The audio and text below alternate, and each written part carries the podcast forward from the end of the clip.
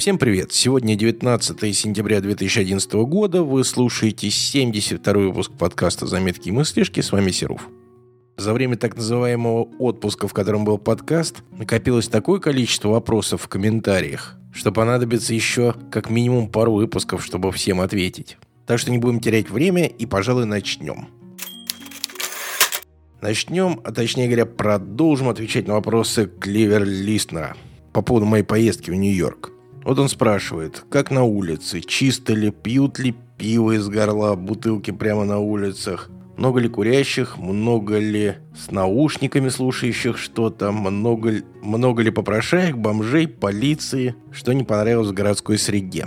Ух, большой вопрос, но думаю смогу на него ответить. По поводу распития спиртного на улице. По крайней мере, в Нью-Йорке можно пить, если твоя бутылка находится в бумажном пакетике.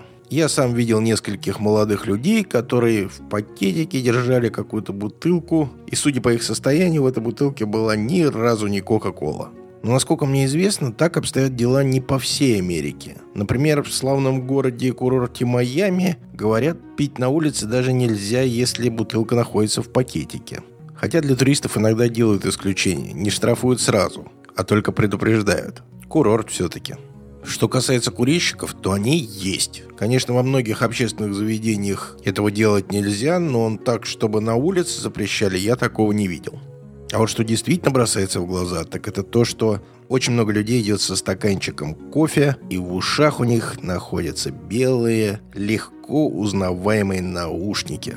От плееров одной популярной на той стороне океана компании. Да, а вот кофе... Кофе, насколько я понимаю, в Америке действительно на уровне культа. Его пьют всегда, везде и в больших количествах. Правда, американский кофе заметно отличается от нашего. Ну, по крайней мере, от того, который мне удавалось пробовать в компании любителей и ценителей этого напитка. Я, кстати, таковым не являюсь, и поэтому американский кофе меня вполне устраивал. Он не такой крепкий, его можно выпить много, и после этого не выпрыгивает сердечко из груди. Так, что дальше? Вопросе еще было упоминание про попрошаек. С попрошайками мне сталкиваться практически не приходилось. Разве что... Ну, разве что только пару раз. Наше общение, как правило, было недолгим. Я давал несколько монеток на кэпу кофе, и мы мирно расходились. Чаще всего попрошайки выглядят более-менее сносно. Правда, один раз я столкнулся с нищим в китайском квартале. Честно вам скажу, ребята, это зрелище ужасное. Ну что, пойдем дальше. Тут есть несколько вопросов про метро, насколько оно заглублено, есть ли давка в метро в час пик, а в поезде люди стоят как консервные банки. Я так понимаю, что метро заглублено не очень сильно. Проходя по улице, можно через специальные решетки слышать шум проходящего поезда. А если спуститься вниз и прокатиться на поезде, то иногда в туннелях можно увидеть, что метро состоит из нескольких уровней. И связано это, скорее всего, с тем, что раньше в Нью-Йорке было три независимых компании, которые занимались перевозками на метро.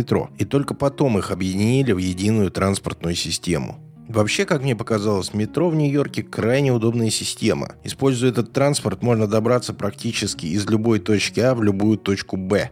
За понятное и предсказуемое количество времени и относительно небольшие деньги. Кстати, при прокладке маршрута, используя Google Maps, можно даже узнать точное время прихода поезда. А в сильную давку я даже как-то не попадал и в час пик. Вот так вот. Так, дальше. Про такси сказать ничего не могу. Я ни разу им не пользовался. Единственный раз, когда я воспользовался не метрополитеном, это был шаттл, который довез меня за 25, по-моему, долларов от аэропорта до гостиницы.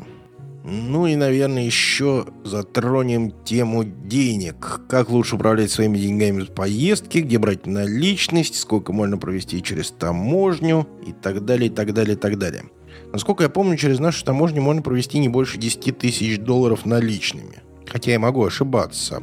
А вот количество денег на карточке никто, насколько я понимаю, не проверяет. Но, честно говоря, у меня таких больших сумм не было, поэтому я этим вопросом особо не морочился. У меня была с собой просто пара карточек, которые были выданы одним из российских банков, и я ими повсеместно пользовался. Как я уже и говорил раньше, карточками в Штатах можно пользоваться везде. В транспорте, при оплате экскурсий, в магазинах, в кафе, где угодно, везде принимают карточки. Я даже вообще слабо представляю, для чего мог бы понадобиться там наличный кэш. Так что если вы собираетесь ехать в Нью-Йорк, то лучшим выбором для вас будет именно банковская карточка.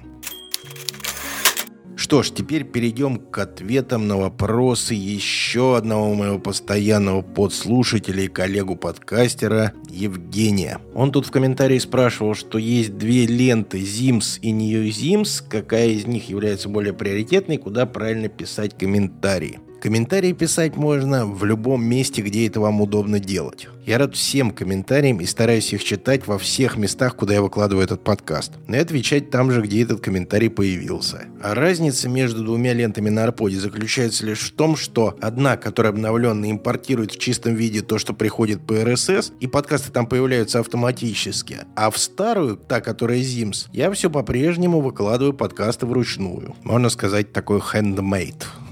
Тут еще был вопрос про работу, но я думаю, что мы его отложим на следующий раз. А пока постараюсь ответить на вот такой вопрос. По поводу Ассоциации русскоязычных подкастеров. Если не сложно, расскажите, как вы поняли смысл НАРП. Я очень уважаю Влада и Сергея и люблю их передачи, однако напрочь не понял, что есть НАРП.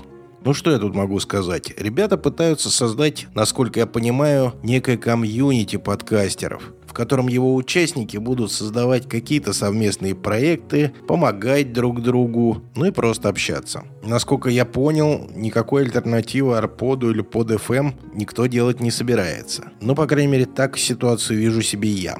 В любом случае, их инициатива достаточно интересна. И если она хоть как-то поможет популяризации подкастинга в России, то это будет уже здорово. Посмотрим, что из этого получится.